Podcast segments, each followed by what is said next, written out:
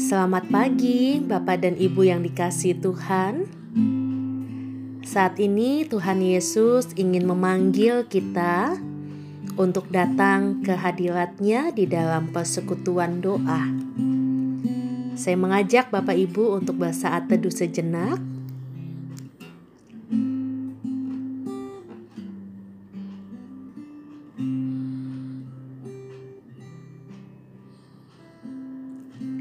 Sebuah lagu yang begitu indah yang mengingatkan kita bahwa Tuhan memanggil, Tuhan menunggu agar kita dengan sungguh-sungguh kita mau datang pada Tuhan dan kita merasakan kasih serta kebaikan-Nya. Sungguh lembut Tuhan Yesus memanggil. Sungguh lembut Tuhan Yesus memanggil, memanggil aku dan kau. Lihatlah Dia prihatin menunggu,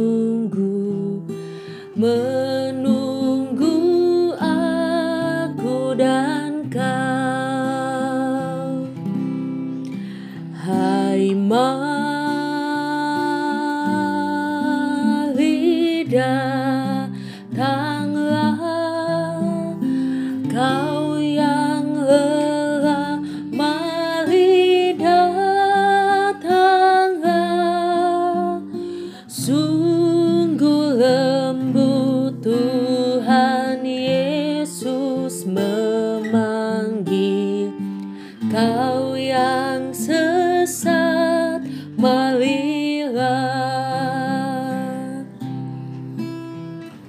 Janganlah ragu, Tuhanmu mengajak, mengajak aku dan kau. Jangan enggan menerima kasih-Nya terhadap aku dan kau. Hai datanglah, kau yang lelah, mari datanglah. Sungguh lembut Tuhan Yesus memanggil, kau yang sesat, marilah.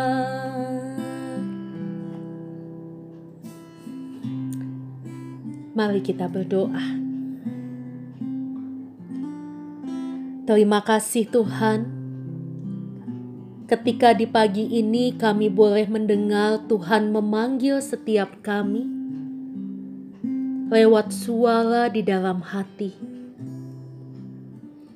Kami bersyukur karena Tuhan masih menunggu agar kami semua mendekat pada Tuhan, dan kami diingatkan bahwa cinta kasih dan kesetiaan Tuhan tidak akan pernah habis di dalam kehidupan kami. Dan saat ini Tuhan, sebelum kami memulai segala aktivitas, kami mau datang terlebih dahulu ke hadapan Tuhan.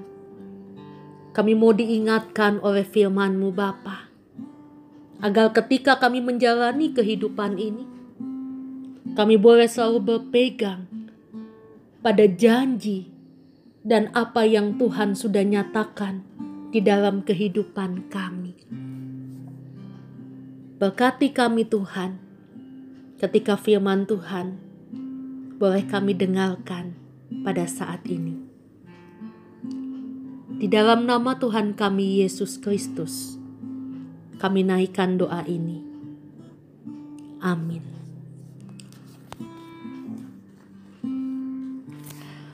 Mazmur 25 ayat yang ke-10. Segala jalan Tuhan adalah kasih setia dan kebenaran bagi orang yang berpegang pada perjanjiannya dan peringatan-peringatannya.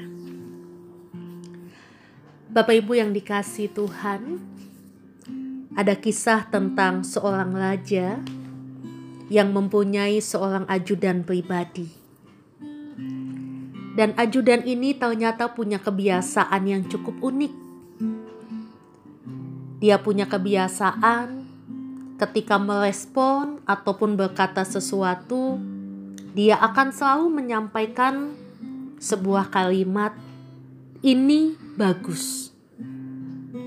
Apapun yang dialami, apapun yang terjadi, kata "ini bagus" seakan menjadi sebuah latah atau kecelotehan dari sang ajudan.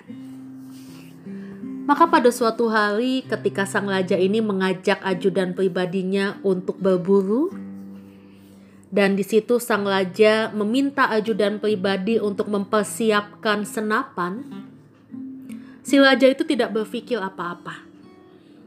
Maka dia langsung mempersiapkan senapan itu dan mencoba menembakkan ketika dia melihat sebuah rusa ada di depannya. Tetapi apa yang terjadi? Ketika senapan itu ditembakkan, bukan rusa yang akhirnya tergeletak, tetapi sang raja ini yang harus jatuh ke tanah dan ternyata jempolnya harus hilang. Sang raja ini begitu marah, lalu dia memerintahkan kepada pasukannya untuk membawa sang ajudan ini masuk ke dalam penjara. Kenapa? Karena ketika sang raja ini kesakitan ketika jempolnya hilang, si ajudan ini berkata, "Itu bagus." Dan raja ini tidak terima. Walaupun dia tahu bahwa itu adalah perkataan latahnya. Maka si ajudan ini dimasukkan ke dalam sebuah penjara. Dan raja ini tidak ingin bertemu dengan ajudan pribadinya. Lalu beberapa bulan setelahnya, si raja ini rindu untuk kembali berburu di dalam hutan. Maka dia pergi sendirian ke sebuah hutan karena tidak ada lagi ajudan. Dan dia merasa bahwa saya butuh kesendirian tanpa pasukan-pasukan. Ketika dia memasuki sebuah hutan, dia tidak tahu bahwa ternyata hutan itu masih dihuni oleh penduduk asli yang ternyata juga masih kanibal atau masih memakan daging manusia. Maka si raja ini ditangkap, dan ketika si raja ini ingin dimakan dan dibakar, maka ketua dari penduduk asli ini melihat apakah si raja ini dia menjadi orang yang sempurna untuk dipersembahkan kepada dewa dan tubuhnya boleh dimakan bersama-sama. Dan ternyata ketua ini begitu kaget ketika melihat bahwa si raja ini sudah tidak memiliki jempol. Dan itu adalah sebuah hal yang tidak menyenangkan hati para dewa, karena yang dipersembahkan haruslah manusia yang tidak bercacat celah. Tetapi raja ini, dia punya cacat di jempolnya. Akhirnya apa yang terjadi? Karena kecacatan itulah, maka si raja ini dibebaskan. Dia tidak menjadi tumbal untuk para dewa, apalagi dibakar dan dimakan. Ketika si raja ini sadar bahwa yang membuat dia selamat itu jempolnya yang hilang, dia teringat dengan ajudannya. Lalu dia kembali ke dalam penjara dan dia menceritakan apa yang terjadi dengan dirinya kepada sang ajudan. Lalu sang ajudan itu berkata, "Ini bagus." Raja itu kembali emosi dan dia bilang, "Kamu ini semua bagus, semua bagus." Tapi betul juga ya, kalau mungkin jempol saya tidak hilang, saya sudah mati saat ini. Betul, semua bagus. Lalu ajudan ini berkata, "Betul Raja bagus. Coba Raja bayangkan, kalau Raja tidak memasukkan saya ke dalam sebuah penjara, saya ikut Raja pada saat itu, Raja diselamatkan, saya yang dibakar. Kan saya komplit badannya, tidak ada cacat celah." Ternyata memang Raja ya, ketika engkau menempatkan saya di penjara, itu untuk kebaikan saya. Ini bagus. Bapak Ibu yang dikasihi Tuhan, kisah ini menarik buat saya. Kenapa? Terkadang ketika kita menghadapi sebuah situasi yang sulit, situasi yang tidak enak, menyakitkan, bahkan mencekam, kita harus berani untuk melihat dari kacamata yang berbeda. Kita harus berani untuk berkata bahwa pasti ada rencana Tuhan yang baik di dalam peristiwa ini. Karena itu pemazmur berkata bahwa segala jalan Tuhan adalah kasih setia dan kebenaran. Seseorang tidak bisa berkata segala jalan Tuhan itu adalah kasih dan kebenaran ketika seseorang itu tidak mempunyai cara pandang atau berpikir bahwa hidup saya ada di dalam tangan Tuhan. Bahwa hidup saya tetap ada di dalam perjanjian kasih dan juga keselamatan oleh Tuhan. Sehingga apapun yang saat ini sedang saya hadapi, Tuhan tidak pernah melepaskan tangan serta penyertaannya di dalam hidup saya.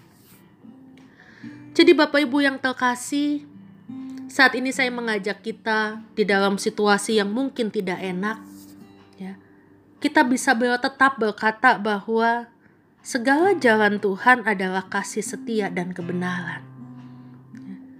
Tuhan mau saya belajar dari situasi ini. Tuhan mau saya bertindak lebih nyata.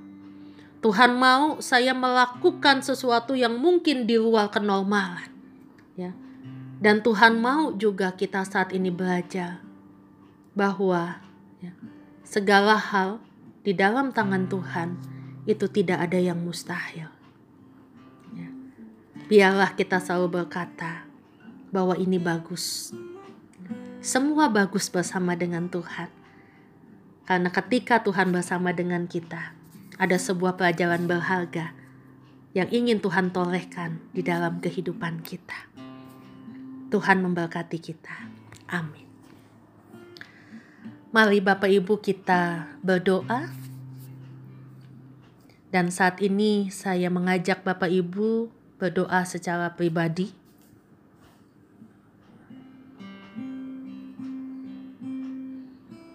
Silakan menceritakan apa yang saat ini menjadi beban pergumulan, yang mungkin dirasa begitu berat, menyakitkan. Dan kita merasa bahwa tidak ada kebaikan. Tetapi seperti kisah tadi, coba kita melihat dari sudut pandang yang lain. Kenapa Tuhan mengizinkan saya ada pada posisi ini? Mungkin untuk menyelamatkan kita. Mengapa Tuhan biarkan saya harus mengalami hal ini? Mungkin untuk kebaikan kita ke depan. Mengapa saat ini saya susah? Mungkin supaya kita belajar mengucap syukur pada Tuhan ketika kita diberikan kelimpahan. Curahkan semuanya ke dalam tangan pengasihan Tuhan. Dan biarlah di dalam doa ini kita berkata bahwa segala jalan Tuhan adalah kasih setia dan kebenaran. Bagi aku yang berpegang pada perjanjian dan peringatan-peringatannya. Dan doakan juga untuk situasi kondisi bangsa kita saat ini. Di tengah pandemi virus COVID-19, biarlah semua dikuatkan. Bahkan yang terkena dampak-dampak ekonomi, kesehatan, mental. Kita minta tolong supaya Tuhan sungguh memampukan kita melewati itu semua. Dan juga doakan pemerintah yang saat ini tetap berupaya untuk memberikan fasilitas yang baik bagi tenaga medis, untuk bisa mengupayakan perekonomian yang normal di tengah-tengah kondisi yang tidak normal ini, untuk mengupayakan segala sesuatunya.